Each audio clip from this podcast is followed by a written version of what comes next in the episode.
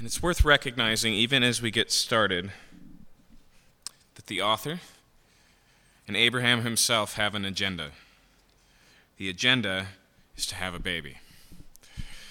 And the tension of the story that we read tonight holds together collectively until the birth of that baby, and it's worth keeping that in mind.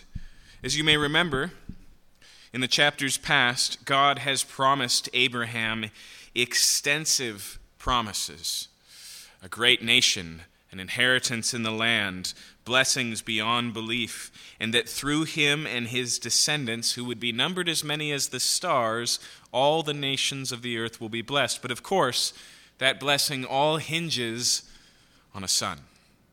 And so that's where we pick up in chapter 16. Now, at this point, we're more, more than a decade in uh, to Abraham receiving this promise and stepping out in the land. And so it's helpful to keep that timeline in mind. It was 10 years ago that God called Abraham and gave him these promises. So, with that setting, look at verse 1 of chapter 16. Now, Sarai, Abram's wife, had borne him no children. There's an implied parenthetical there, 10 years later. Okay? It continues. She had a female Egyptian servant whose name was Hagar and Sarai said to Abram, Behold, now, the Lord has prevented me from bearing children. Go into my servant, it may be that I shall obtain children by her. And Abraham listened to the voice of Sarai. So, what we see here is Sarai feeling the weight, knowing that she is most likely the issue in the fulfillment of God's promise. In fact, can you hear at least a little bit of frustration, if not resentment, in her words when she says, Since the Lord has prevented me from bearing children. And that word in the Hebrew means prevent. Later, when we get to Abimelech and he says, I have prevented you from having a child, it's the same word that's used. What she does recognize here in positive is something we see reaffirmed over and over again that it's God who opens the wombs in Genesis. So she's got this tension the tension is between the promise that God has given and her current circumstances, which are now relatively demonstrated. I'll remind you at this point, Sarai is already an old woman. By the time this promise is fulfilled, she'll, uh, she'll surpass the mark of menopause and the possibility of bearing children altogether, but she's already sneaking up against that boundary now. And so it's in that context that she's weighing the options, and she turns to something that today sounds weird. But in that day was actually not that uncommon. We have many legal codes from about the time and about the area of Abraham that refer to similar practices. What you have to remember is in the day and age of the Bible, barrenness was a serious problem. And this was true of the, the entire ancient world. Uh, you know, just looking back in Genesis, did you notice that the genealogies mark three dates in every man's life the day he's born, the day he has his first son, and the day he dies? Okay? So the heir apparent being born was a momentous occasion in the life of the man because all of humanity, it seems, in the ancient world had this future orientation. We talk about what will be left for our children. They talked about how will anyone enjoy this world unless we have children to enjoy it. The, the thinking was a little bit different.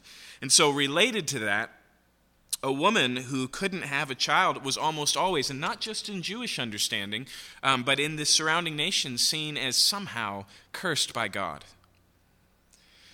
So, Many of the ancient cultures, many of the cultures around, as I said, we see in their legal codes, came up with a system to navigate this with a little less shame. And what they would do is they would take somebody from the household of their servants, they would bear a child through them, and effectively adopt them into the family. Okay? Now, that doesn't exchange or change the fact that what Sarai is rep, uh, um, recommending here is that Abram sleep with another woman so that he can have a child. But in her mind and in the mind of her culture, this will be her child. Now, It says here that she gives this suggestion, and then it simply says, And Abram listened to the voice of Sarai. Now, that is not a negative statement in and of itself. It's a very neutral statement, and we shouldn't read an intonation into it until we recognize all of the other flavors of Genesis chapter 3 in this passage. When he uses the phrase, and Abram listened to the voice of, of Sarai, it's drawing our attention to an occasion earlier where Adam had listened to the voice of Eve. And once again, here we see how, uh, how it impacts um, their children and things go awry. But the problem in both of those cases is not that a husband listened to his wife, but that a husband did not listen to God and listened to his wife instead. Remember, Abraham has promises given here, and to his credit, in terms of the way the promise has been revealed, all he knows at this point is that it will be one of his sons. You remember, remember in the last chapter, God made clear it will not be your descendant Eleazar that will be, or sorry, it will not be your servant Eleazar who will get everything you have, will get the inheritance, but a son from your own body. Okay? However, however, this seems strangely familiar to an occasion a few chapters back where Abraham finds himself in Egypt because there's a famine in the land. God promises, I will bring you here, I will give you this land, I will take care of you, I will be my God. Things seem a little bit dark, things seem a little bit difficult, God seems a little bit distant. So Abram comes up with a plan and he heads for Egypt, and things go awry. In the same way, here, they are having a hard time charting a line between God's promises way out there and their current circumstances, so they fake it they detour. They come up with a way that's almost like this, but I want you to recognize the significance of this because theologically, here's the great reversal of what's going on. God has says, "I will do this for you," and Sarai says, "Maybe what God meant is we should do this for him." Okay? That's where the difference really matters. God promises to do something miraculous, and they come up with something commonplace to make it happen. Okay? And so that's where the problem in this story really lies. But I want you to recognize how much damage is done by this single choice. Notice what happens next. Verse 4 He went into Hagar, and she conceived. And when she saw that she had conceived, she looked with contempt on her mistress. And Sarai said to Abram, May the wrong done to me be on you. I gave you my servant to your embrace, and when she saw that you had conceived, she looked on me with contempt. May the Lord judge between you and me. So Sarah is not pleased with the outcome, even though it's the sought after outcome. And what it says here is that Hagar, in some way, saw herself now as in higher status than Sarah. Right? She looked at herself and she was carrying the child of her master, unlike old, barren Sarai. And so somehow Sarai picks up on this and she comes to Abraham and she's angry and upset enough that she blames him. Even though it was her idea and she, he had listened to his wife, she's frustrated. Now, as much as we may look down on that, as much as it may remind me, for example, of what Freud said at the end of his days, he said, I only have one question for women What is it that you want?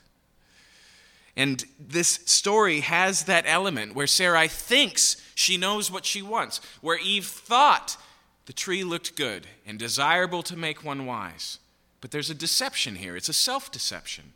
And many of us, not just the women in the room, many of us can relate to that. But I want you to notice that Abraham doesn't come out of this any better. Notice what he does. Verse 6 But Abram said to Sarai, Behold, your servant is in your power, do to her as you please he just steps out of any possibility of interfering, of trying to come up with a solution. I want to point out to you tonight that sin is complicating. Not complicated, it usually is, but it's always complicating. Later on, we're going to get to the story of Jacob, and Jacob is going to take a detour in his life. He knows that God has given him promises. He, like Sarai here, is going to assert his own plan with his mother's help to try and bring this about, to get the blessing from his blind and old father Isaac deceptively. And it's going to lead him out of the country, running from his brother who's vowed to take his life. And by the time he returns, he's not going to have one wife, but two, and two concubines, and through all four women, 12 children. And when he gets back to Bethel, the place where God revealed to him, and he takes his household idols, he kind of comes to himself. He lays aside his past. He returns to the Lord, if you will. What would it be like if you were to sit down as Jacob's counselor and he were to say, Well, I've just recently come back to the Lord. To be honest, I've been straying from him for a long time, and these are my four wives and my 12 children. What do you do then? Okay? And I just want you to recognize that even today, in all of our glorious wisdom, it's incredibly hard to answer, is it not? And however this was supposed to go, now that this has happened, and recognize here, there's a pregnant woman at stake, there's a baby on the way, there's no going back. And that's always the way sin is. Once Adam and Eve leave the garden, there's no going back in the garden, right? And we see the same thing here. But I don't necessarily have a better answer, but it's pretty clear to see how bad their answers were. Sarai blames Abraham in anger, and Abram just steps back and refuses to do anything. Recognize that this unborn child is his child. And by giving Sarai authority, he's putting his child at risk. Recognize that Hagar has done absolutely nothing wrong except what she was commanded to do, which was culturally acceptable, and now she's bearing the brunt, the consequence of what's been done to her. And Abraham refuses to get involved. I heard a preacher say once he effectively had given her husband charge of the first decision, and so now he just gives her the disciplinary role as well. He abdicates the role of not just husband, not just master, but now of father. He sets it all aside. And so what happens? She comes in anger. She asks Abraham to do something. He says, You do it. It's on your shoulders. You do what you want. And what does she do? It says here that she dealt harshly with her and she fled from her. And so it doesn't explain, it's not graphic, graphic it's not explicit, it's not necessary or, um, or uh, the only possibility here that we're talking about physical abuse. But nonetheless, Hagar gets the message this is not a safe place for her, and she runs. Okay? Now, verse 7. The angel of the Lord found her by a spring of water in the wilderness, the spring on the way to Shur. Now, a couple of things here. Shur is a long distance south of even the promised land proper. Wherever it is that Abraham is dwelling in the beginning of chapter 16, this is a very long distance away, okay? We're almost to Mount Sinai at this place, which is, in other words, halfway to Egypt, okay? She's headed home, and she's in the wilderness, and she's pregnant, and she's alone. And it says here that the angel of the Lord found her. Now, notice it doesn't just say any old angel, it says the angel of the Lord. And this is a title that refer, uh, recurs multiple times in the book of Genesis, in the book of Judges, in fact, throughout the entirety of the Old Testament. Sometimes it seems that the angel of the Lord is just an angel who's representing God, one who's standing in to deliver a message. We see similar roles in the New Testament with angels that are given names, like the angel Gabriel. We see similar roles in the Old Testament, like the angel Michael, who comes to visit Daniel. But many times, when we look at the passages that refer to the angel of the Lord, what first appears to be an angel then seems to be a lot more like the Lord very quickly. And so, what we discover sometimes is that the angel of the Lord speaks as if he was God. In, instead of Instead of saying, I have a message to you from God, he just speaks in the voice of God. We see him receiving worship, people falling down at the feet of this angel of the Lord or offering sacrifices to him. And unlike the angels in other parts of the Bible that refuse those offerings, he doesn't bother to.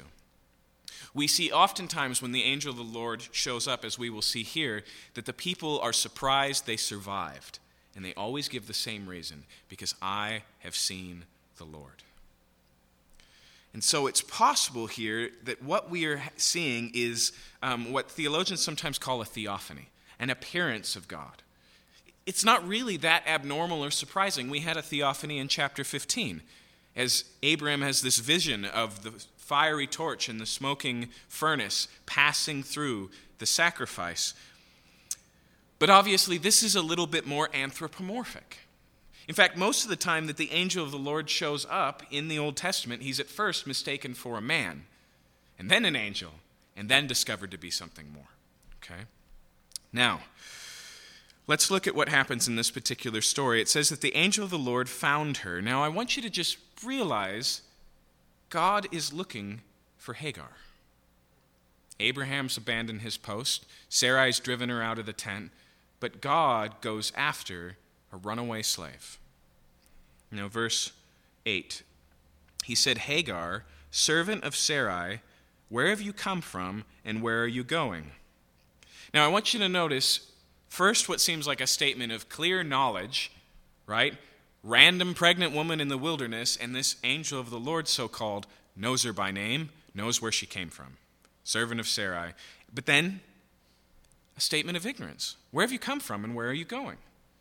This already puts us in mind of the other times where God has interrogated Adam, Cain. Over and over in the story, God has spoken. And so here, the idea is engaging with Hagar, not for the sake of knowledge, but to start the conversation. And so I want you to notice here that unlike Adam, who says, Oh, well, it's the woman that you gave me, unlike Cain, who said, Am I my brother's keeper? Hagar responds very positively, and she's just honest. She says, I'm fleeing from my mistress Sarai.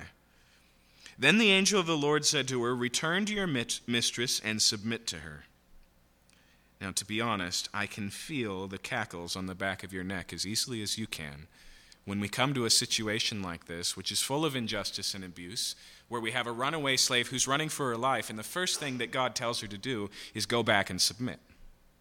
But I want you to notice that that's not all that he says here.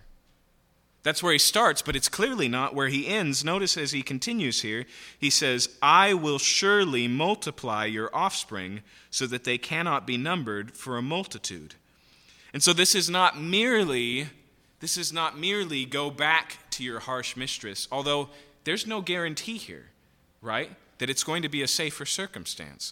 This is not merely submission, it's what's necessary for slaves, although that's still put on the table here that she owes a responsibility to her mistress. But what God reveals to Hagar here is that even in the midst of these nasty circumstances, he's going to do good. What he says is, Go back and I will multiply your offspring. I have a plan for your unborn baby, Ishmael. So go back, and what does that imply? It implies some level of safety. Now, this is a narrow path that we're walking, and there's mistakes on both sides, okay? The promise that's made here is one that, that best reads in the biblical term endurance, okay?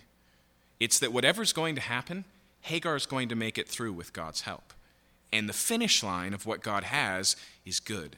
It's beautiful. It's wonderful. It's more than an Egyptian servant could ever imagine.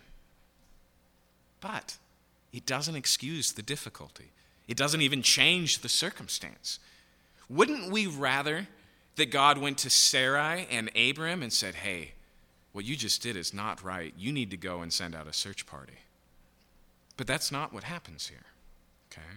But nonetheless, before you write this off as being, um, you know, somehow oppressive in a way that the man just keeps, you know, uh, those in a lower position down, recognize here that that's, that's an oversimplification of what's going on.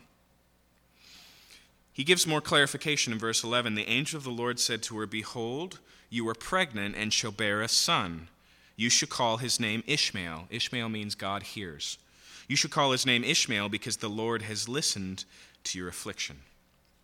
Now, you should take solace in that. You should take comfort in that. It's something that we've already seen. It's something that we'll see before we finish the night. Again, it's the fact that when injustice happens, God's no, God notices. Okay? Here's a pregnant woman all alone, completely isolated, out in the wilderness, and God knows.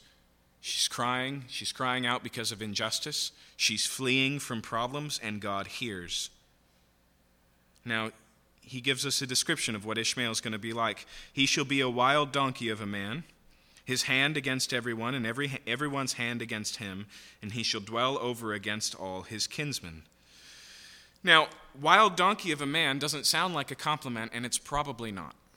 But it's not as negative as we might think. If you have an older translation, it says a wild ass of a man, and that might read too much of our modern English into it. The idea of a wild donkey of a man is somebody who pays no attention to precedent, cultural standards, just does his own thing. Okay? He's going to be one of a kind. And with that is going to come a good deal of conflict, but I want you to notice that the conflict will not stop him. That's what it says here. His hand will be against everyone, and everyone's hand against him, and he shall dwell over against all his kinsmen. Okay, so even for Ishmael, it is a difficult road, but a road nonetheless. And so here we get the beginning of Ishmael, Abram's first son. And these descendants continue to settle into the land. Um, and they will enter into the story at another point. But let's continue. Verse 13. So she called the name of the Lord who spoke to her, You are the God of seeing. For she said, Truly here I've seen him who looks after me. Or literally, Truly here I've seen him who sees me. Okay. Therefore, the well, this is where she was found by a well, was called Beer Lahairoi. It lies between Kadesh and Bered. Okay, Beer Lahairoi means the, the well of the God who sees. And so, what I want you to notice here is both that she recognizes and feels noticed by God, taken care of by God, seen by God, but she also sees that she has seen the Lord, right? It has that same emphasis that we find in other places. Now, verse 15 Hagar bore Abram a son, and Abram called the name of his son, who Hagar bore Ishmael. Abram was 86 years old when Hagar bore Ishmael to Abram. I want you to notice something that's missing in verse 15. It's Sarai. Right? If you go back and you read the beginning of the story, the idea was Hagar will have a son and he will be mine. That's off the table. That's no longer the issue. But nonetheless, the author here recognizes the fact that Ishmael is Abram's son. Abram recognizes the fact that Ishmael is his son. He names him, uh, based, no doubt, on what Hagar has told him. Uh, and so here we are, and I want you to notice the timestamp. At this point, Abram was 86, so this is 11 years officially since he left the land, and here we go a son, just as God's promised. Now, to be honest, I have no idea how Abram feels about this whole thing. We'll see some times where he looks back on this that will give us some clarity. But whether he feels like this is what God promised, even though it was weird, or whether he feels like he's completely blown it and failed it, and now God's totally, you know, let go of the whole plan, we're not told. But that timestamp is there so that we can read how much longer until the next timestamp. Notice verse 1 of chapter 17. When Abram was 99 years old, the Lord appeared to Abraham and said to him, now, I've told you before that when we read this book quickly, it can feel like God was constantly showing up for tea. It can feel like a normal part of Abram's life was the presence of God and constant revelation and fellowship. But when you pay attention to the timeline, and even when you scatter all of the stories across 25 years, um, there's a lot of silence in the text. And here we get one of the clearest delineations of that silence from when he is 86 in chapter 16 to when he is 99 in chapter 17. That's 13 years. That's more years than we've read about so far. Okay? All of the activity of Genesis from chapter 12 through chapter 16 happens in 11 years and then 13 years of silence. And suddenly God appears to Abram again. You have to keep that context in mind. Notice what God says I am God Almighty. The title there is El Shaddai, and this is the first time that it's used. It's very, very difficult for us to know where the shad part of that name comes from. El is the name that's used throughout the book of Genesis for God. Like El Elyon, God Most High, we saw with Melchizedek. But El Shaddai is a complex name of two parts, and the shad part is very heavily debated. Okay? Some believe that it, po- uh, uh, that it points to some sort of omnipotence and power. And the reason they do that is because shad has to do with the idea of mountain. But for reasons that are probably obvious to you, shad also has to do with the idea of breast. Okay? And so it's hard to tell here if the idea is one of provision or one of power. It's hard to tell if the name here is more masculine in its imagery or feminine. What's most important, though, is every time this name is used of God in the New Testament, almost without fail, it deals with God miraculously giving children. It deals with the promise of multiple descendants. And so the title here is um, a title God takes for himself to talk about this big promise he has for Abraham that the plan is to bring children and plenty of them. Okay? And so he says, I am God Almighty. Walk before me and be blameless, that I might make my covenant between me and you, and may multiply you greatly. Then Abram fell on his face. Now, here's where the interpretive problem comes in. God suddenly appears after 13 years, speaks to him profoundly, identifies himself with a new name, calls and reminds Abraham of the covenant made in chapter 15, and Abram falls on his face. Okay, now clearly that is a manifestation of humility, a manifestation of worship. But the question is, how is Abram feeling? If we were psychologically trying to guess here, there's a couple of possibilities. He can be overwhelmed by the fact that God is back, that God still has anything for him, because he knows what his track record is, culminating in this detour that leads to Ishmael. He may be overwhelmed uh, because, um, because God's plan isn't finished. So everything he's experienced yet is not the fulfillment. God still has more. Okay? This could be like that scene uh, you know, in so many Oprah episodes where you think you've seen it all, but there's more, right? It's hard to tell, but either way, Abram is overwhelmed. Now, what God does here is he begins to speak to Abram and he takes everything we already know. Remember, the gist of it is descendants. The gist of it is descendants many. The gist of it is a nation to come from you. The gist of it is uh, that you will be blessed. And all of those components here are built on they're specified, they're um, explained and extenuated. And so notice as he continues here in verse 4 Behold, my covenant is with you, and you shall be the father of a multitude of nations. That's the first step up. A nation will come from you, we've already read, but now it's nations plural. Now, I want you to recognize that part of the reason, if you know the story already, that it's nations plural is Ishmael. And that's striking. The fact that God honors Ishmael and promises to bless that line despite the shady way and circumstances that that came out in is striking. But it's probably not all there is. We're going to see lots of offshoots of Abraham's descendants that become other nations, Edom, for example, from Esau's line. But nonetheless, here he ups the game from I will turn you into a nation to I will bring from you a multitude of nations. Verse 5 No longer shall your name be called Abram, but your name shall be called Abraham, for I have made you a father of a multitude of nations. Now, Abram means exalted father, which is a hard name to bear for an old man with no children and a barren wife. But even at this point in his life, he has a single child, a son. And God says, I'm changing your name, Abram. You were Abram, exalted father. Now you will be father of a multitude. Okay? And so it's a striking name change. Now, names in the Old Testament are always and constantly significant. They either speak of the expectation of the parents, like we saw with Lamech, who names his son Noah, rest, for in his days God will give the people rest from the curse. Or sometimes their destiny, like Jacob right? Jacob is given this name, and the name is just describing what happened in his birth that they're twins. Esau's born first, but as he's coming out of his mother's womb, Jacob's hand is holding on to his ankle, and that's effectively, that picture is effectively what the name Jacob means. It means to grab the heel.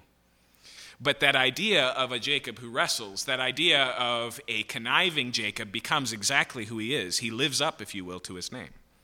But there are many occasions in the Bible where God interferes and gives a new name. For example, Jacob although that may be his destiny and he lives there for years, eventually he wrestles with God and God changes his name to Israel, a prince of God, or maybe, possibly, he who wrestles with God and prevails. And here he takes this name, and already we're getting a hint that God's not finished with Abram, that he has blessed him, but he has more. Now he continues on here and he says in verse 6 I will make you exceedingly fruitful. I will make you into nations, and kings shall come from you. Now, there's something you might not pick up there, but we've seen a pattern in the book of Genesis, starting with Adam. Adam is Adam Mark 1. He's the prototype, right? God's destiny for humankind sits on the shoulders of Adam, and so he's given the command to be fruitful and multiply. When we get to Noah, we kind of get Adam Mark II, right? A fresh slate, a new world, a garden again, a man and his family. And they're given the same command be fruitful and multiply. But notice here, God doesn't call Abraham to be fruitful and multiply, which would be relatively offensive to a man with no children. Instead, what does he say here? He says, I will make you exceedingly fruitful. This is the first hint we get that the great ambition and promises that were given to Adam and to Noah are now going to be uniquely fulfilled through the people of Israel. Okay? And here the difference is not go and do, but I will do. Is not you need to accomplish, but I'm going to do. Right? Do you see the tr- transition here?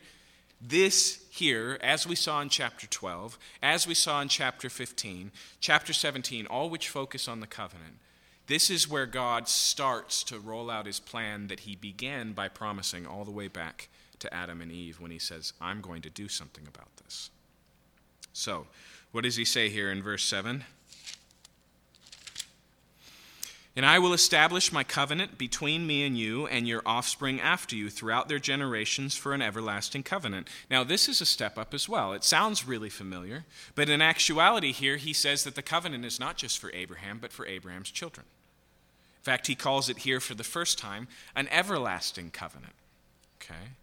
And it continues on here, and he says, What is the covenant? Halfway through verse 7 To be God to you and your offspring after you.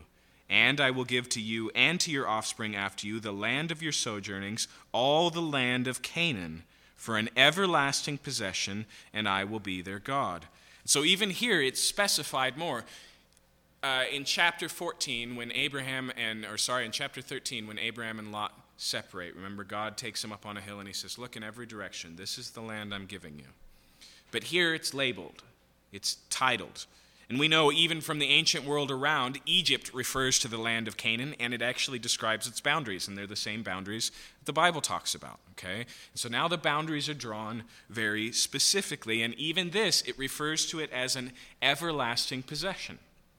Now, what we see is constantly, because of Israel's rejection of God, that land becoming subject to spitting them out. And so we have the exile into Babylon, and then we have their return. And now we're in another period exactly like that. In 70 AD, Titus leads a Roman army into Jerusalem and they level it flat. And until the 1960s, Israel lived completely without a land. But here, the promise is given that there is an everlasting promise that God's land for the property of Israel is eternal, it's totally subject to Israel's behavior. So I'm not trying to justify some sort of new peace plan where we just say, ah, God gave them the nation. It's not that simple.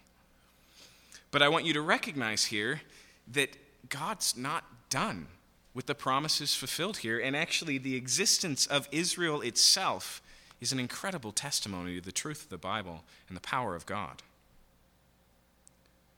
Because we have no other example of a people group that maintains their religion, their language, their culture, all of it, without a land for over, for over 1900 years. It's incredible. But it's also exactly what God said. And even Paul, after, after Jesus comes. After the church takes on this role that is surprisingly similar and using the same terminology as the people of Israel. Even there, he says, God's not done with Israel yet. And there will come a time when all Israel is saved. He talks about this in Romans 9, 10, and 11. I'd encourage you to read it. But part of the reason that Paul is so convinced is right here. Because the covenant that's given is a permanent covenant. And there are stipulations. But the biblical prophets, not just here in Genesis, but when we get into the prophets proper, they maintain the same thing that there's still a future for Israel. And so here, verse 9 God said to Abraham, As for you, you shall keep my covenant, you and your offspring after you throughout their generations. This is my covenant which you shall keep between me and you and your offspring after you. Every male among you shall be circumcised. You shall be circumcised in the flesh of your foreskins, and it shall be a sign of the covenant between me and you. And so here we're given the sign of circumcision. And I want you to recognize that this is a sign of a pre existing covenant. This is how Paul reads it in Romans chapter 4. He says, Look, the promises that are given to Abraham, those are in chapter 15. But the sign of circumcision doesn't come until chapter 17. And so Abram himself has been an inheritor of the promises before the sign of circumcision exists at all. And this is important to Paul because what he's trying to point out is it's not circumcision that saved Abram, and it's not circumcision that saves people, it's faith. And circumcision is merely an outward representation of that. As it says right here, it's a sign of the covenant. Now, in terms of the act of its act itself, it is the removal of a small portion of skin from the penis. And at first, once again, it seems incredibly foreign to us. Maybe even more than it did 20 years ago, because 20 years ago, it was still considered to be a medically positive procedure, and so it was uncommon, or not uncommon even outside of religious circles. But remember, well, two things. One, lots of circumcision in the ancient world. In fact, parts of Asia and northern Europe are the only places where we don't have ancient records of the practice of circumcision. It was relatively broadly used, not everywhere, but we find pockets of its practice everywhere. However, um, however, it is distinctly valuable here because remember what the covenant is. The promise is about being fruitful. I will make you fruitful. And so here's this direct and visible reminder of it. Have you ever wondered why this could be a sign of the covenant when it's such a private thing? Like, we rightly don't imagine people vetting who they let into the event by showing the sign of being a part of the club, right? That's not how this worked. But in the sexual act between a husband and wife, there was a constant reminder to the Jew of God's promise, of fruitfulness, of blessing. Okay? Now, here's another thing that's unique about circumcision in how it's laid out here. Notice what he says in verse 12 He who is eight days old among you shall be circumcised, every male throughout your generations, whether born in your house or bought with money from any foreigner who's not of your offspring. So the entirety of the household as young as eight days old was to uh, all the males were to be circumcised. When we look at circumcision in all of the other cultures um, in the area, and when we look at it across the world, it's almost always a mark of status. Whether that status is the progress from child to man, or that status is from uninitiated to initiated, uh, it's always something that you go through that demonstrates you're on the inside and not on the outside. And that's clearly part of what's going on here, but notice how comprehensive it is. All the males, not just the Jews, but the ones of your household. And even if you bring a foreigner into your household and they become a part of your household by marriage or they become your servant, they're to be circumcised as well, and as young as eight days. In other words, the promise is for your descendants holistically. Okay? The offering is present and presented to all of you. He says, So shall my covenant be in your flesh, an everlasting covenant. Any uncircumcised male who is not circumcised in the flesh of his foreskin shall be cut off from his people. He has broken my covenant. And so he does say here that it's important. He does draw it as a, as a line of demarcation, a border between inside and out, and one that has consequence. Recognize here at this point all that Abraham's people have been called to do, all that his descendants have been called to do to keep the covenant is this one thing circumcision. Okay? But as Paul makes clear in Romans chapter 4, circumcision is a sign of the covenant. In other words, it's a sign of faith. Okay? This is an entry point, and it's, it's familial in nature. We can't imagine that an eight year old child recognizes, right, the significance of this act. but they're part of the community. And what God is doing, starting with Abraham, is developing a community that he's going to send the Messiah to. Okay? And so this demarcation, this delineation is made. Now, God's not done yet. Verse 15 God said to Abram, As for Sarai, your wife, you shall not call her name Sarai, but Sarah shall be her name. Now, at this point, we feel like we're done. This comes as a total surprise. In fact, even the way it's written is surprising because there's probably no difference in meaning between Sarai and Sarah. They're just spelling differences, like you can imagine today in many names. My wife's name is Brittany. That doesn't mean you know how to spell it. Okay? They're very close here. But why does she get a name change? Because the promise is not just for Abram. The promise is not just for Abraham and his new name. Sarah has a part to play. Sarah gets a name change too. What God is about to say changes both of their lives. And I just want you to recognize here that there's no Abram after this point, and there's no Sarai. There's just something new. They never go back to their old names, and the authors of Genesis never refer to them before this as Abraham and Sarah, and after this is Abram and Sarai. It's a delineation, it's a definitive line. So, what does he say here in verse 16? I will bless her and moreover, I will give you a son by her. I will bless her, and she will become nations. Kings of people shall come from her. Now, this is mind blowing for so many reasons. At this point, Abram is 99. Okay?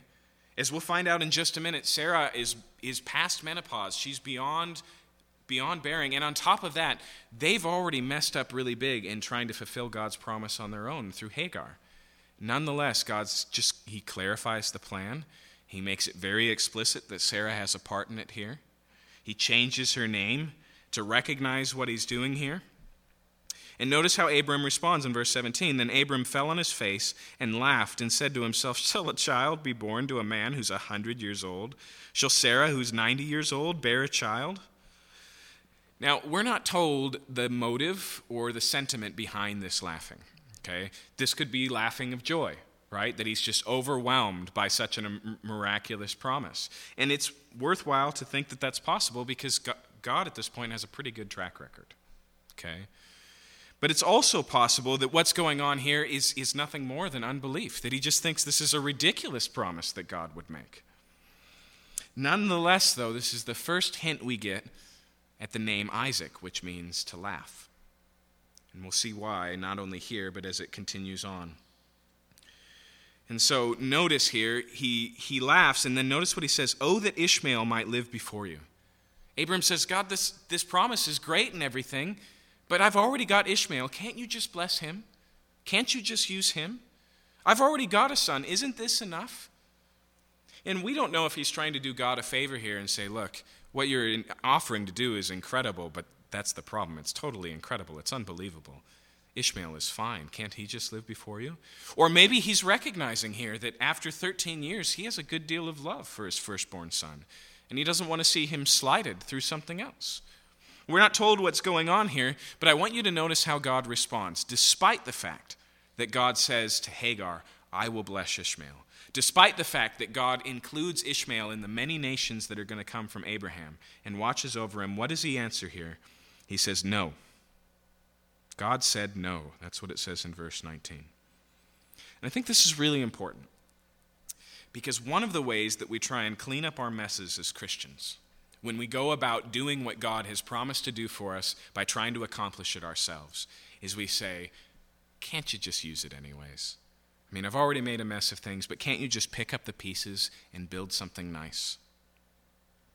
Sometimes Sometimes God says yes. There are messes that become incredible blessings. Jacob's sons, through those four wives, become the 12 tribes of Israel.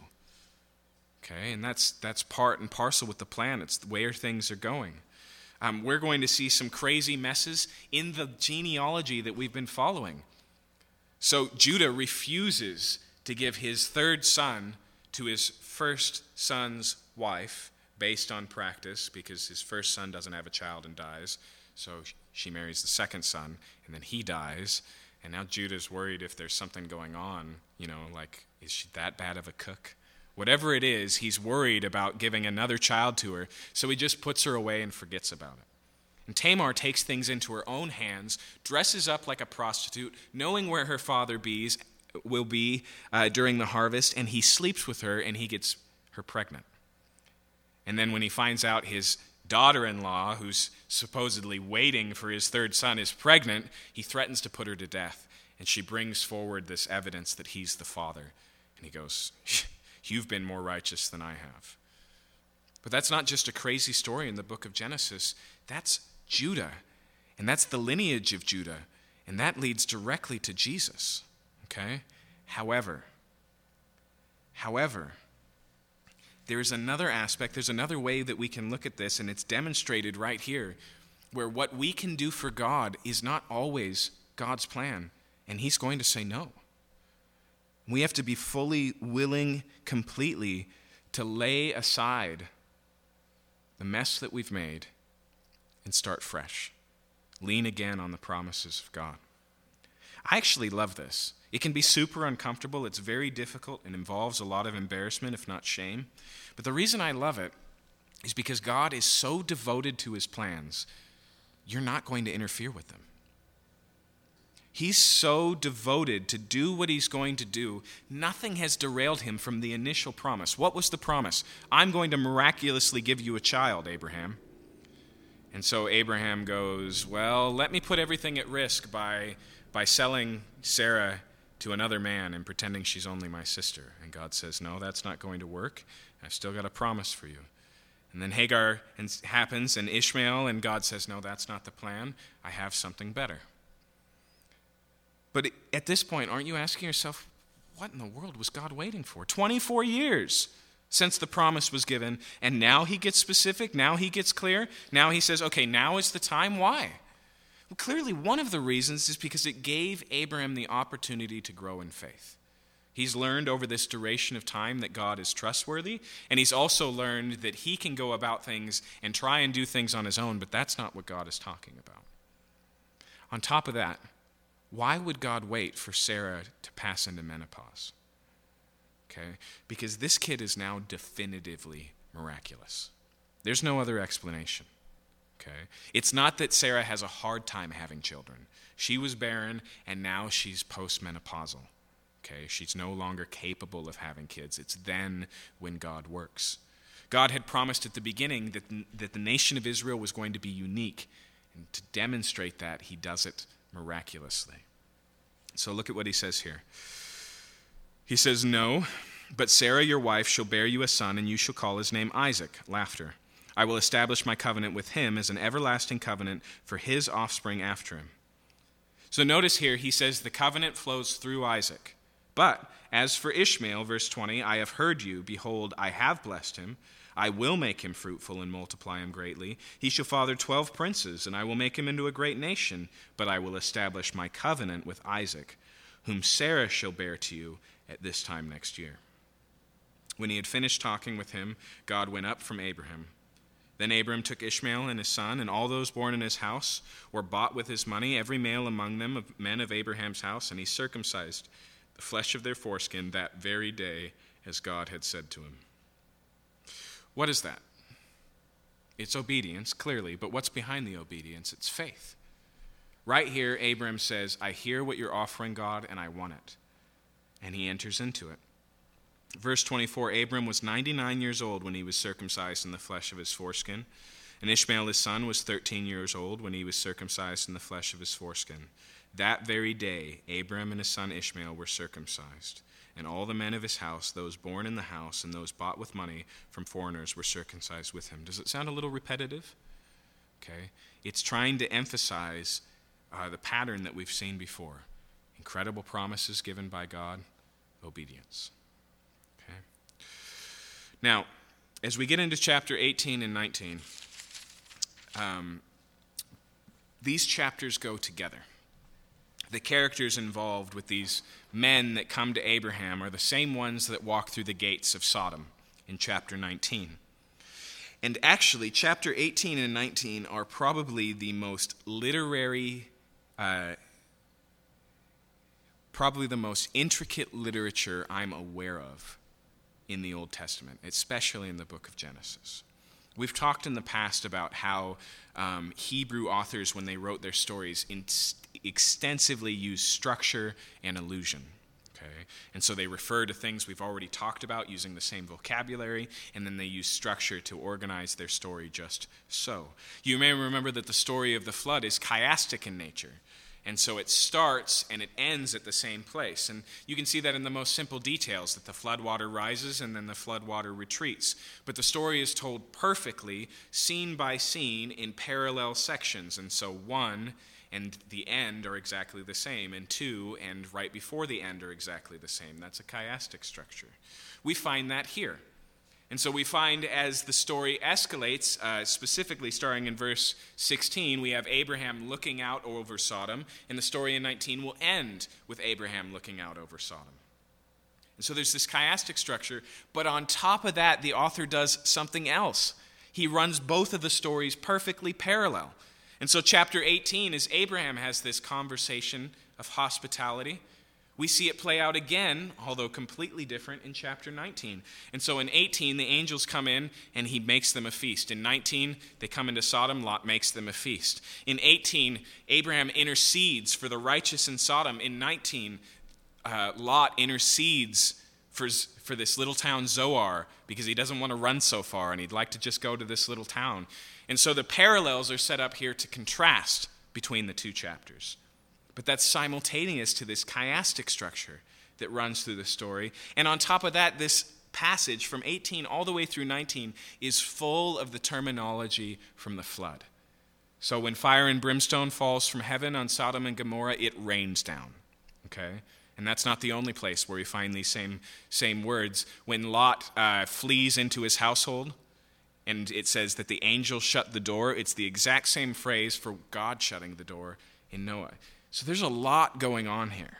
There's a lot that the author is thinking about and what's, wants us to think about. But I wanted to point it out primarily because, um, because Hebrew literature is so intricate, and we don't always see that.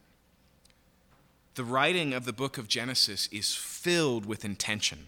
It's not just, you know, um, journalism. It's, it's not just journals.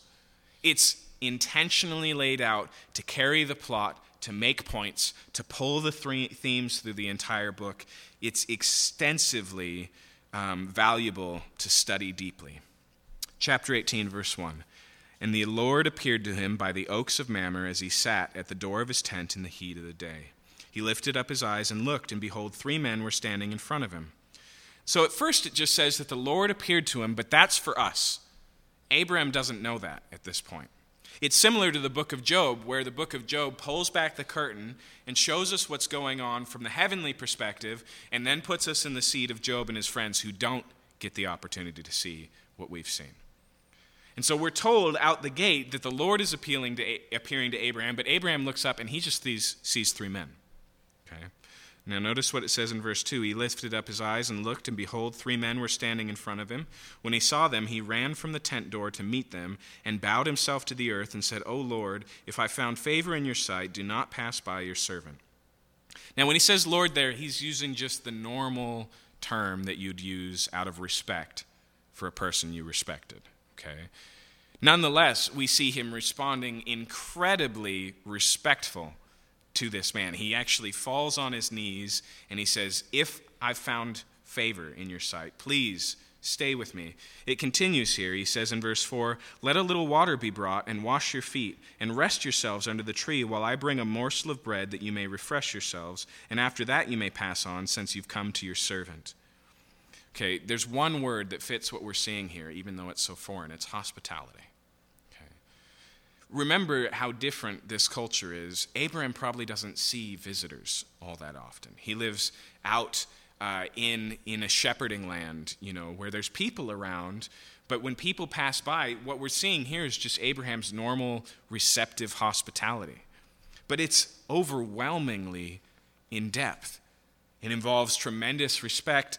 Uh, he speaks. He calls it a morsel of bread, and or a morsel of bread, and then he slaughters an entire cow for three people. Okay, so it's got this this um, you know diminution of speech where you say very little about what you have to offer and then you offer a lot. Um, notice what happens next. Listen to the hurry involved in what happens next. Uh, verse 5 uh, So they said, Do as you've said. Verse 6 And Abram went quickly into the tent to Sarah and said, Quick! Three seahs of fine flour, knead it and make cakes. And Abram ran to the herd and took a calf, tender and good, and gave it to the young man who prepared it quickly. Then he took curds and milk and the calf, and he prepared it and set it before them, and he stood by them under the tree while they ate. So now he rushes around preparing this feast, and then I want you to notice he doesn't sit down to eat it with him. It says that he stood by the tree where he had left them and watches them eat. Does that sound familiar? Have you seen Downton Abbey? Right? He's standing by in case they need anything. His only posture, his only position is one of service. Okay? Now, all of this is to lay out hospitality, and this is why in the book of Hebrews it tells us that we should entertain strangers because some have entertained angels unaware. Okay? This is the story that's being referred to. But I want you to recognize how high the bar of hospitality is set. Abraham is a picture of hospitality. While, while they're eating, verse 9, they said to him, Where is Sarah, your wife? First clue that these are more than strangers. Where's Sarah, your wife? And he said, She's in the tent. The Lord said, I will surely return to you about this time next year, and Sarah, your wife, shall have a son. And Sarah was listening at the tent door behind him. Now Abraham and Sarah were old, advanced in years. The way of woman had ceased to be with Sarah. That's their way of saying menopause. So Sarah laughed to herself, saying, After I'm worn out, and my Lord is old, shall I have pleasure? And so they ask where Sarah is. She's in the tent. This guy says, the Lord says, less than a year now. The countdown clock has started. By this time next year, you're going to have a little boy. Sarah hears this. Notice she doesn't say this aloud. She thinks to herself, ridiculous. In my age, in his age, you really think this is going to happen? Now, notice what happens next. Verse 12 so Sarah laughed to herself, saying, After I'm worn out and my Lord is old, shall I have pleasure? And the Lord said to Abram, Why did Sarah laugh and say, Shall I indeed bear a child now that I am old? Okay, second clue that there's more going on here than meets the eye. At the appointed time, I will return to you about this time next year, and Sarah shall have a son. But Sarah denied it, saying, I did not laugh, for she was afraid. And he said, No, but you did laugh. Now, a lot of times, Sarah gets a total slap on the wrist here for laughing at this going on. And it's usually rooted in the fact that God calls her out on it. But what he calls her out on here is not the laughter, it's the deception. Right? We're seeing the same interrogation that we've seen before from God to his people. We're seeing the same all knowing God who puts questions to people that he already knows the answers of. But here, Sarah just gives an outright denial. And she says, Oh, I didn't say that. Why? Because she was afraid. And I want you to notice here that there's no consequence listed. The Lord just speaks to her and says, "Oh yeah, you did." Right? It's just it's it's a lot more monotonal than we might think. But the point here is whether Abraham had told Sarah or not about the covenant in chapter 17. Here, it's made clear from the Lord directly to her. Now, before we move on, we have to recognize here we have the Lord and two men, quote unquote. Okay? And we'll find out that these two men are the ones that go on into Sodom, and then they're labeled angels. Okay? And so this is an entourage, if you will. But it is very interesting in this passage that the pronouns are messy. And so sometimes Abraham says to the Lord, and sometimes he says to them all, and sometimes they all do something, and sometimes it's just the Lord. There's an ambiguity here that's incredibly interesting, and it doesn't stop in chapter 18. It's clear to me, especially by the time we get to the very end of chapter 19, that there's something more than merely just the angel of the Lord and two random angels going on here. It's not enough to say that what we have here is Trinitarian in nature, that these three are the Father, Son, and Holy Spirit, or represent the Father, Son, and Holy Spirit. But the fact that God is personified in more than just one is clearly on the page. Okay? So, this all goes down, but that's only phase one. Phase one is to reiterate this promise. Phase two starts in verse 16.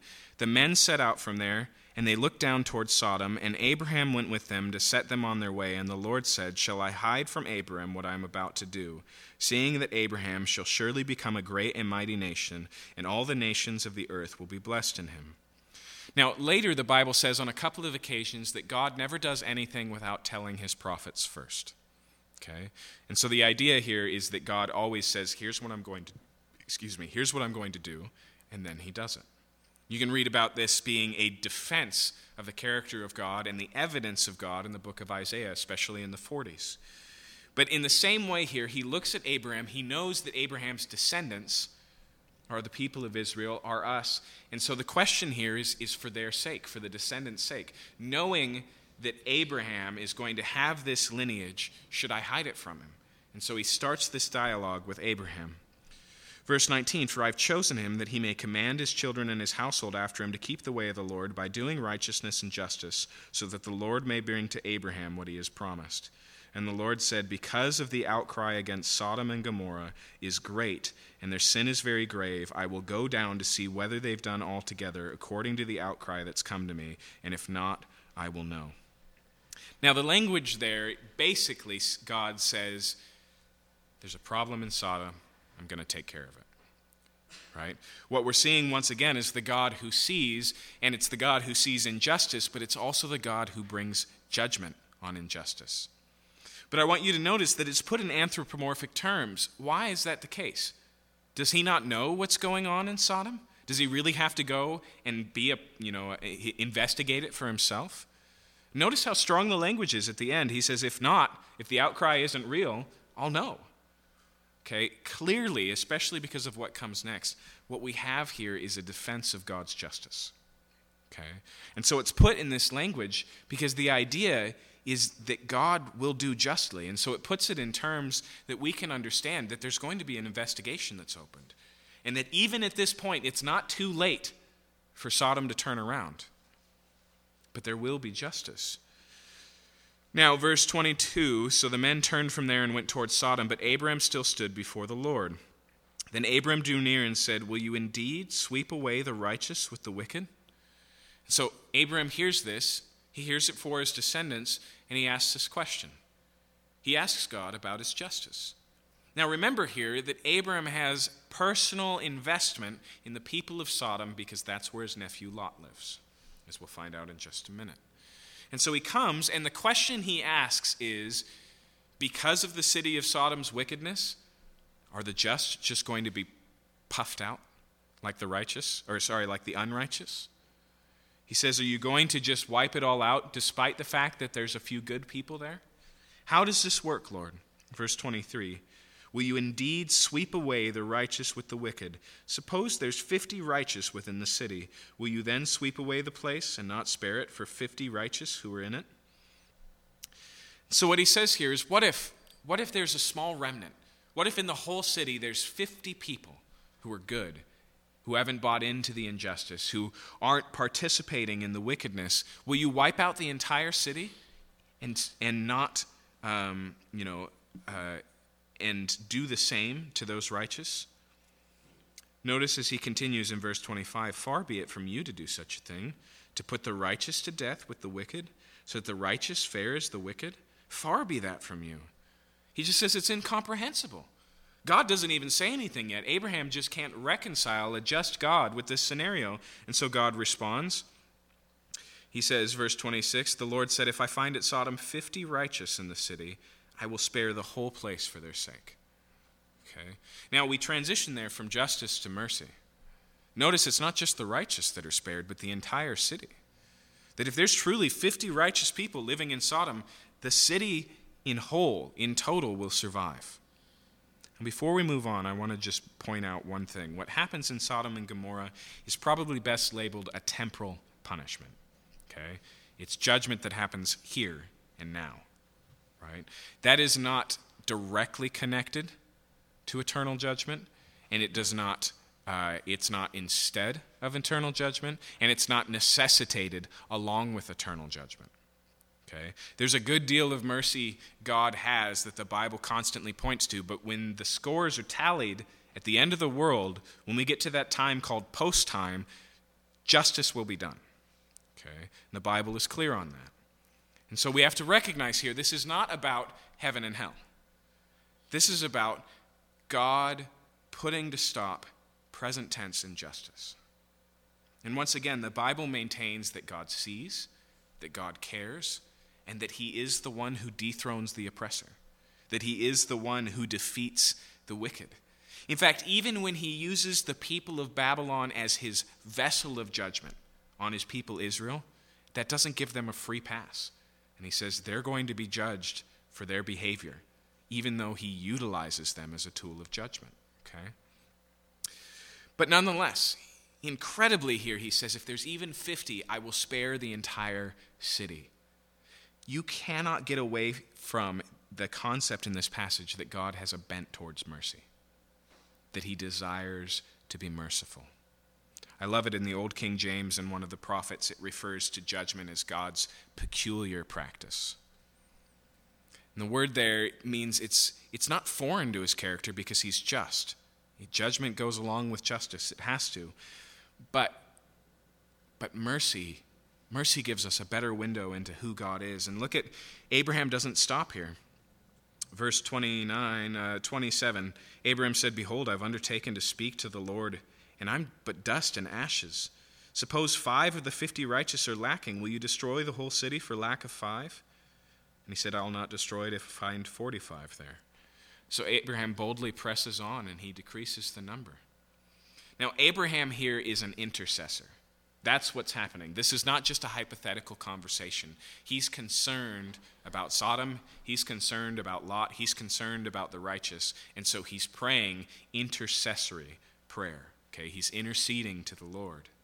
There's a really scary passage in the book of Ezekiel where God is looking at all of his people Israel and he says, I looked everywhere, in every town, for anyone who would intercede for my people, and there was none. So, Abraham, in a beautiful way here, operates as this intercessor, and God hears his prayer and he responds to it. Notice what it says next. Verse 29 Again he spoke to him and said, Suppose forty are found there. He answered, For the sake of forty, I'll not do it. And he said, Oh, let not the Lord be angry, I'll speak. Suppose thirty are found there. And he answered, I'll not do it, if I find thirty there. He said, Behold, I've undertaken to speak to the Lord. Suppose twenty are found there. And he answered, For the sake of twenty, I'll not destroy it. And then he said, Oh, let not the Lord be angry, and I will speak again, but this once. Suppose ten are found there. And he answered, For the sake of ten, I will not destroy it. So he whittles it all the way down to ten, and God maintains that if there's any, even ten people in Sodom, he won't destroy it. Why are we getting this story at all? Okay? There's this assumption sometimes that Christians and that the Bible is lighthearted when it comes to judgment. That God is just so full of wrath, especially in the Old Testament, that it's just judgment and consequence, left and right, and that God metes it out almost what appears heartlessly. But if you read it carefully, you always find in the same places where judgment is being played out this reality here. You find incredible patience like we saw with the flood.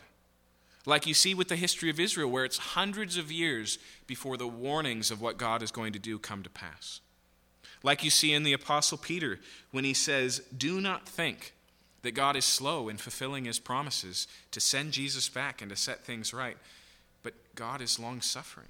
And he's not willing that er, any should perish, but that all should come to repentance. Now, just a simple statement here Patience is only patience if it can come to an end. If it never ends, if it can't be run out, if the clock can't run down, it's not patience, it's indifference. But God is tremendously patient. And here we see God is tremendously merciful. So, he says, for the sake of 10. Now, Lot has a family. Ten's not a hard mark to reach. But look at how the story continues, verse 33. The Lord went his way when he'd finished speaking to Abraham, and Abram returned to his place. The two angels, okay, the two that left earlier, the two angels came to Sodom in the evening, and Lot was sitting in the gate of Sodom. Now, as I mentioned earlier, the story starts over here, and it's very similar to what we read about Abraham. Abraham was sitting in his tents, and the angels come up, and look at how, uh, how Lot responds here. When Lot saw them, he rose to meet them and bowed to him with his face to the earth, just like Abraham, and said, My lords, please turn aside to your servant's house and spend the night and wash your feet, that you may rise up early and go on your way. Very similar to Abraham. They said, No, we will spend the night in the town square. But he pressed them strongly, so they turned aside to him and entered his house, and he made them a feast and baked them unleavened bread, and they ate. And so we already have a little bit of hesitation here, but I want you to recognize the hesitation's not necessarily with Lot. We're told a lot more about Abraham's hospitality, but this is probably just summary. There's no reason to believe that Lot is skimping on the portions here. There's no reason to believe. The hesitation that makes us nervous, though, uh, is that the angels aren't really willing to stay with Lot, and they say, We're going to stay in the square. And he says, That is not a good idea. You have to come with me. It says he presses them urgently. We have to recognize here that's probably not Lot's hospitality speaking, that's his common sense. Okay? He knows what his city is like, and he says, Look, there may be other towns where it's okay to sleep outside on the streets, not here. You got to come stay with me. It's the first hint that something's wrong. So they have dinner. What happened after dinner in Abraham's case? This incredible conversation, right, about these promises that are given. But what happens here, verse 4 But before they lay down, the men of the city, the men of Sodom, both young and old, all the people to the last man surrounded the house, and they called to Lot, Where are the men who came to you tonight? Bring them out to us so that we may know them. And so, what we see here is that all of the men of the city, and when it says both young and old, that's, uh, that's a way of saying all the men, okay? The youngest to the oldest, okay? It probably doesn't mean absolutely every single member, but it means the city came out in its totality. They surround the house and they say, Hey, where are those men we saw you take into your house earlier? Bring them out so that we may know them. It doesn't say here, bring them out so we may get to know them, okay? This is a. Um, an idiom for sexual behavior, just like Adam knew his wife and she conceived. Okay? And so the idea here is that what Sodom hospitality looks like is rape. That's what's going on here. That the way that they treat visitors um, is abuse. Now it says in verse 6 Lot went out to the men at the entrance, shut the door after him. So you can picture this, can't you?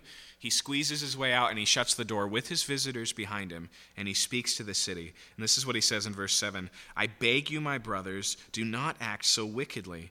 Behold, I have two daughters who have not known any man. Let me bring them out to you, and do to them as you please. Only do nothing to these men, for they've come under the shelter of my roof. Now, so much explanation is needed. Just a few things. First off, in the ancient world, hospitality really was a big deal, and all of the legal requirements for what was expected if somebody let you into their home included protection. Okay? That does not justify the offer that Lot makes here. Okay? What he basically says is, I've got two virgin daughters. Even me handing them over is better than giving over these men. Nowhere in the Bible does it applaud that behavior. And I'll let you in on a little secret Lot is a total mess. Okay? The contrast that's being presented between Abraham and Lot continuously has been pointing that way. And I'll add this that his daughters right now are being handed over as objects of sexual abuse. They're going to turn it around on their father by the end of the story. Okay? This is not good family practice, and it's not seen as good family practice. Okay? What we're seeing for the first time is it's not just Lot living in Sodom, but to some degree, Sodom living in Lot. He's come to a place of compromise where he's trying to maintain things, but like I told you, sin is complicated very quickly. And so his only options here on the table are very, very limited. And so he says, Behold, I have these two daughters. Let me bring them out, and do to them as you please. Only do nothing to these men, for they've come under the shelter of my roof. Now, let me say one more thing about that. There's only a slight difference between this and what we saw Abraham doing when he's in Egypt and he says, Hey, Sarah, say you're my sister so that they don't take my life, right? There's self preservation here going on. There's things going on here. But, verse 9, they said, Stand back. And they said, This fellow came to sojourn, and he's become a judge. Now we will deal worse with you than with them. And so they say, We're not going to have any of your righteousness. We're not interested in your sense of justice. You're just a foreigner. You're just a stranger. You're an alien here. Now, when it says that he's become a judge, it may be just referring to the fact that he said, Don't do so wickedly. But when we see him at the beginning of the story, he's sitting in the gates of the city, which is the place where the elders of the city would, would um, pass judgment. So if people were having a problem, they'd come to the elders in the gates and they'd be heard, and there'd be a decision meted out. It may be that at this point, Lot is not just living in Sodom, he's in the leadership of the city. But now, even that won't stop what's going on. And so they threaten to do even worse than they'd planned to Lot himself. And notice what happens next in verse 10. Um, sorry, halfway through verse 9. They pressed hard against the man Lot and drew near to break the door down, but the men reached out their hands and brought Lot into the house with them and shut the door. And they struck with blindness the men who were at the entrance of the house, both small and great, so that they wore themselves out, groping for the door.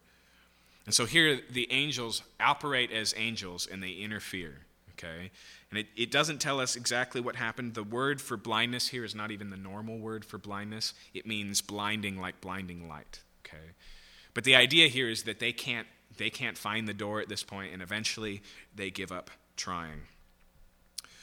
Now, before we get to the judgment of Sodom, there is something we have to deal with here because it's become traditional um, even cultural, to see the sin of Sodom as being primarily homosexuality.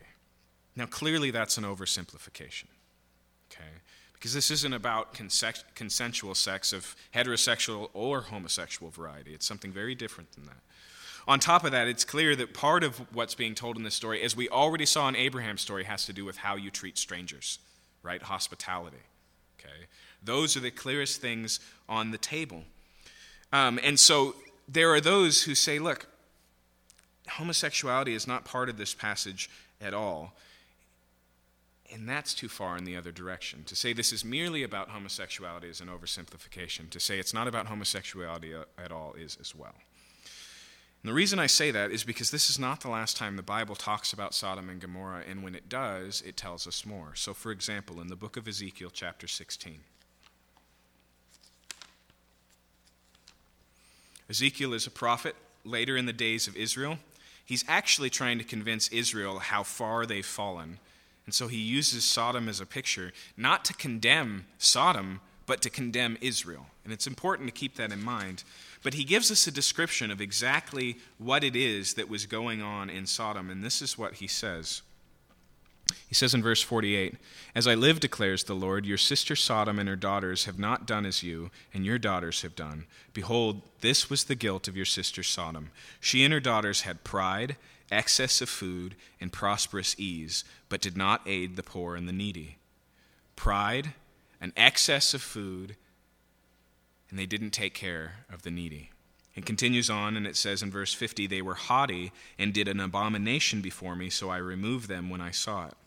So there are those who would say, look, Ezekiel doesn't say anything about the sexuality of this. What he says is that they had an abundance, that they were lazy, that they were filled with pride, and that they neglected the poor and the needy.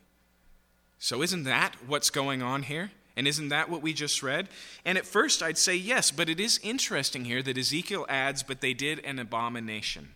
Now don't think you know where I'm going here because I because there's there's important things that you need to keep in mind, okay?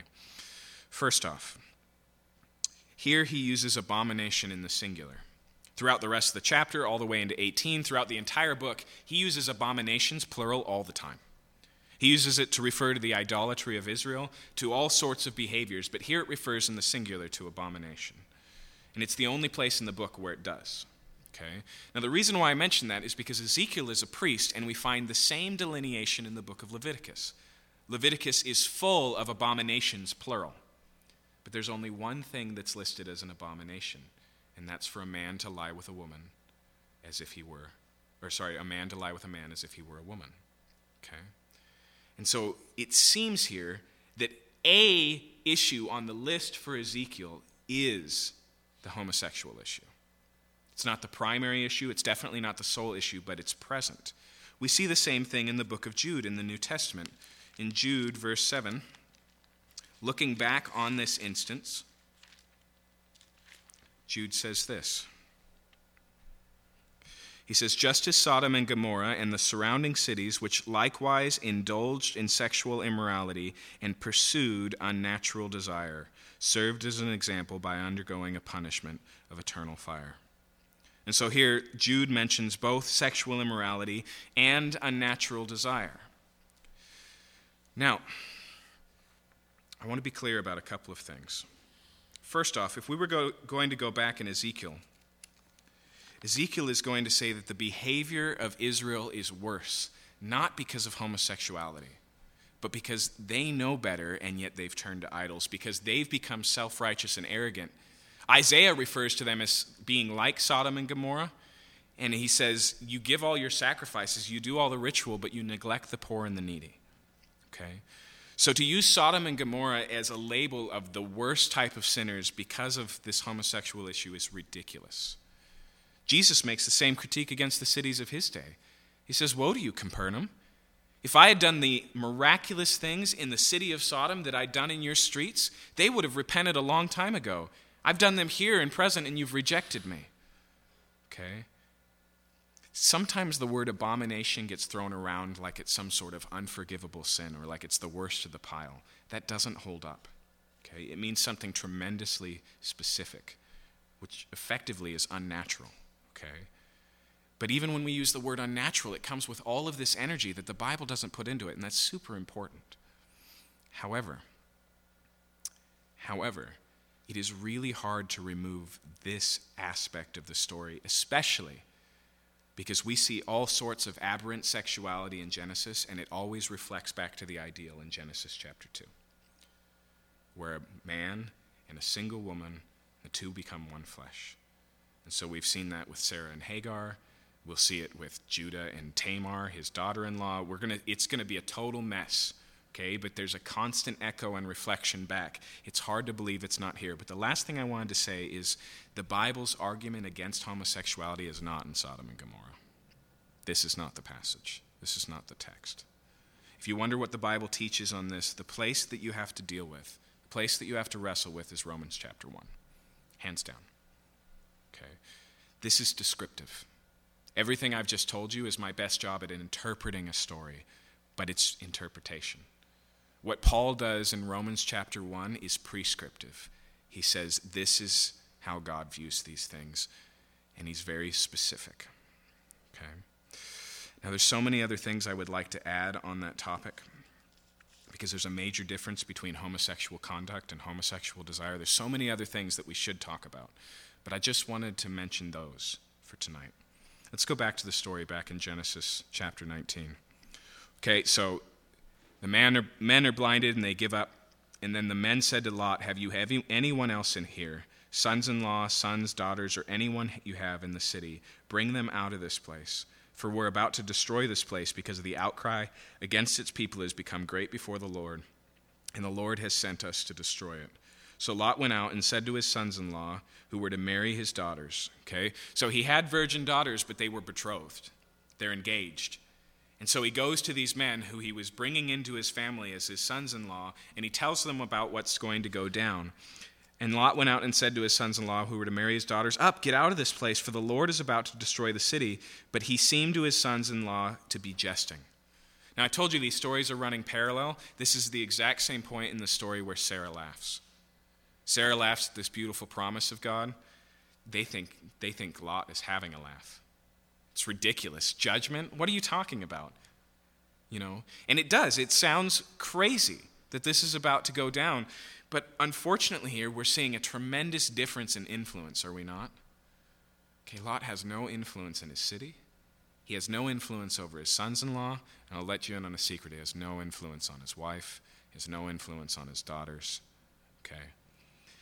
And so he tries to get them, but they're disinterested. Verse 15 As morning dawned, the angels urged Lot, saying, Up Take your wife and your two daughters who are here. How many is that? Four. Lot, wife, two daughters. Take your wife and your two daughters are here, lest you be swept away in the punishment of the city. Do you see that phrase, swept away? It's the same one that Abraham used in his conversation with God.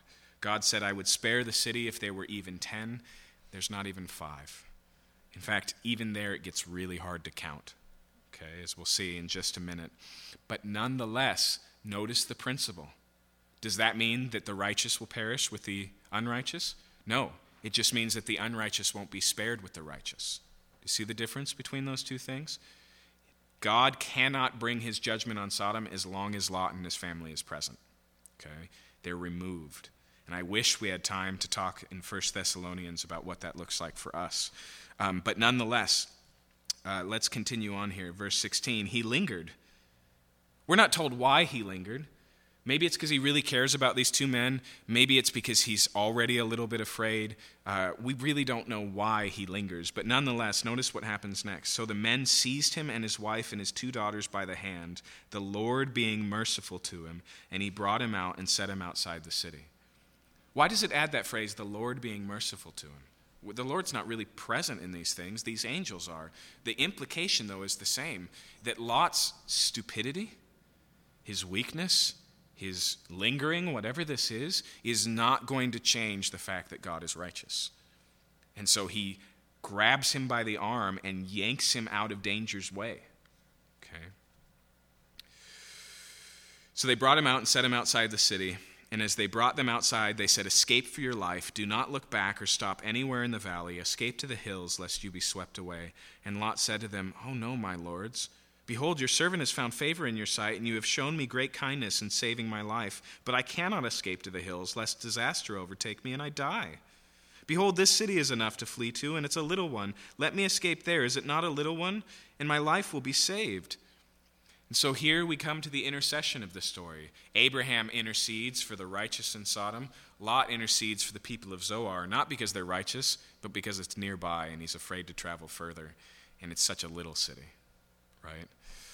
he, once again, the character of Lot is found to be lacking. Um, and so, just the frustration. Put yourself in the shoes of these angelic beings whose only job is to deliver the so called righteous Lot and the conflict and the frustration they're having. But nonetheless, mercy. Verse, verse 21 He said to him, Behold, I grant you this favor also, that I will not overthrow the city which you have spoken. Escape there quickly, for I can do nothing till you arrive there. Therefore, the name of the city was called Zoar, which just means little. Actually, we already had a reference to that in the, um, in the armies of the kings. It refers to a town that will become known as Zoar. This is why it becomes known as Zoar.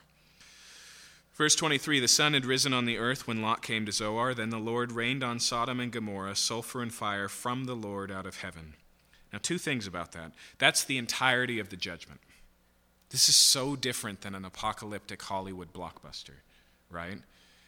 If Michael Bay was telling this movie, we've covered the first five minutes and now we have two hours of destruction, right? But the Bible is completely different than that. It is so subtle in the way that it talks about judgment. It's not where the emphasis is. The reality is present, but it's not some sort of gore fest. It's not something that should be taken pleasure in.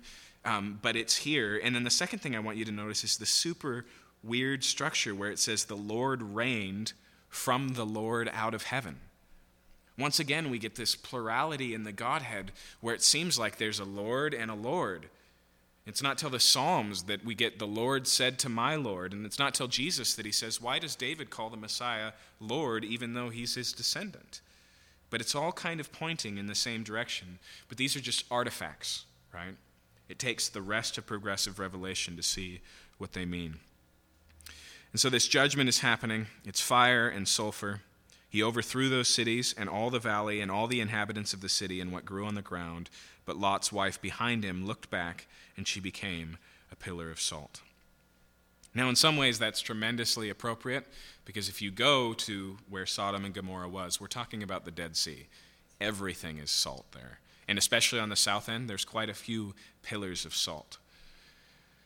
But the idea here is, is that she looks back, and the word here means looks back long, or maybe even longingly. Okay, it's not just a glance over her shoulder. She looks back and she mourns the passing of this wicked city. Um, so, verse 27 Abraham went out early in the morning. I want to close up here to the place where he had stood before the Lord and he looked down towards Sodom and Gomorrah and towards all the land of the valley, and he looked, and behold, the smoke of the land went up like the smoke of the furnace. And so that brings us full circle. We come back to Abraham looking over the city, and he sees the smoke. And you can imagine he's wondering about his nephew Lot. Verse 29. So it was that when God destroyed the cities of the valley, God remembered Abraham and sent Lot out of the midst of the overthrow when he overthrew the cities in which Lot had lived. Now the mystery is resolved. Is it Lot's righteousness? No, it's Abraham's intercession. It was because of Abraham's prayers that Lot is delivered. Now, in the New Testament, it does refer to Lot as righteous Lot, but that's probably relative. Okay? Righteous Lot, as in in comparison to the rest of Sodom, yeah, sure, give him the medal. That's fine. Um, but he's nothing to be impressed by, uh, and yet the mercy here is because of someone else's prayers. And once again, the story here is not about Lot, the story is about Abraham. This, Abraham is held up here as an example of how we should feel about the world around us and its compassion and its mercy and its intercession. And then we hear that, that God's into that, that that's his character as well, that he hears those prayers, that he responds. Now, we need to put the final chapter in here. Uh, this is what would happen after the credits have rolled, if it was a Michael Bay movie. Verse 30 Now Lot went up out of Zoar and lived in the hills with his two daughters, for he was afraid to live in Zoar. So he lived in a cave with his two daughters. It's hard for me not to make fun of Lot here right? He says, Please, I don't want to go to the hills. That's too scary. Give me Zoar. And he gets there. He sees what happens to the valley, and he just cannot stay there. He's just constantly living in fear. So he goes to live in a cave. Remember, this is Lot who was given the choice in chapter 13. Anywhere you look, you go that way, that will be your land. And now he has a cave. Notice what happens next. And the firstborn said to the younger, Our father is old, and there's not a man on earth to come into us after the manner of all the earth. Okay, now clearly they don't mean they think all mankind is passed away. They were just living in Zoar where there were men. Okay? But what they're basically saying in hyperbolic terms is we're never going to get married now. Okay? We're never going to have children. And so this is the plan they come up with in verse 33. So they made their father drink wine that night, and the firstborn went in and lay with their father, and he did not know when she lay down or when she arose. The next day the firstborn said to the younger, Behold, I lay last night with father. Let's make him drink wine tonight also, and then you go in and lie with him, that we may preserve offspring from our father. So we made their father drink wine that night also, and the younger arose and lay with him, and he did not know when she lay down or when she arose. I told you that there's all these allusions to the flood drunk, sleeping, something going wrong is part of that illusion as well, just like Noah and his son Ham. Now, this is a mess, right? Why would the Bible record this? One of the reasons it records it is because it's not that unexpected. Lot offers his virgin daughters to a bunch of strangers to abuse all night long. And the, the way that they treat him is no better. They go, Well, the only way we're going to get pregnant now is to get dad drunk. I mean, it sounds insane, and it should. Okay? So, verse 36 Thus both the daughters of Lot became pregnant by their father.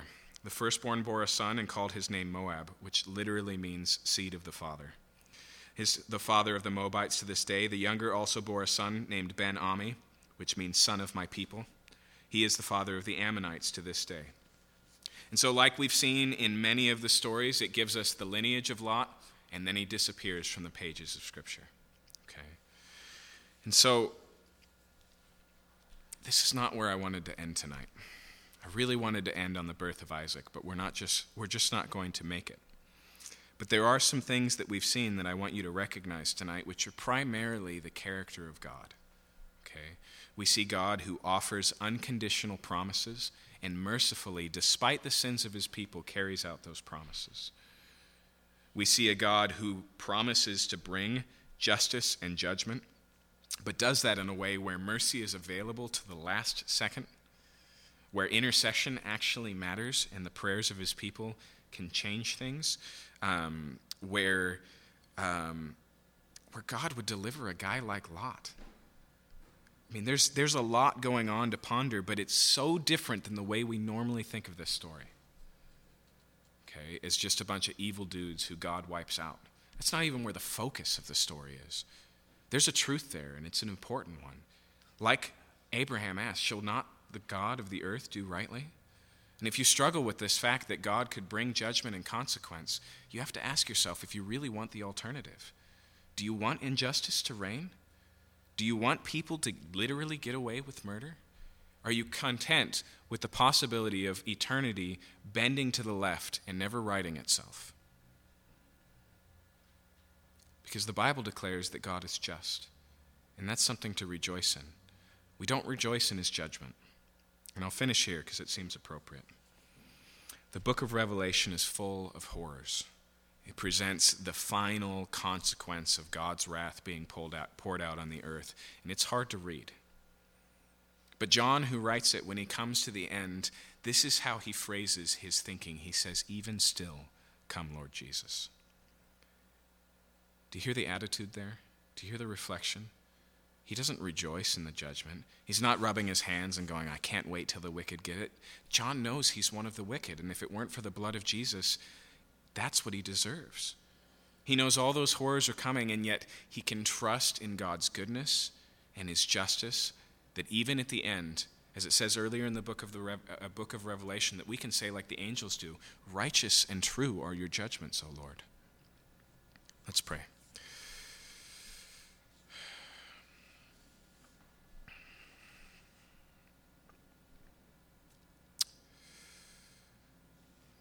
Father, I said earlier tonight that sin complicates things. And one of the things that sin complicates the most is our view of our sins our view of what is sin, our view of other sinners, and especially our view of you. Our sin turns us into cowards and makes us imagine God as an ogre. But what we find in the Bible is a God who is patient and long suffering, a God who not only desires to show mercy, but took judgment upon his own shoulders in Jesus Christ, entered into the suffering and the punishment and the wrath that we deserved, and paid the full pen- penalty of it so that we could freely be restored to Him. I pray, God, that that would right our vision. That at the cross we would see the horror of sin and the true reality of a just God who will bring consequence. But at the same time, we'll see your tremendous offering of love. That you didn't just bring about that judgment, you bore it on your own shoulders on the cross, and you did it on our behalf. I pray that we would just respond in faith, that we would trust you, that we would obey you, that we wouldn't waver like Lot, but we'd be swift to obey like Abraham, because you were good. We pray this in your name. Amen.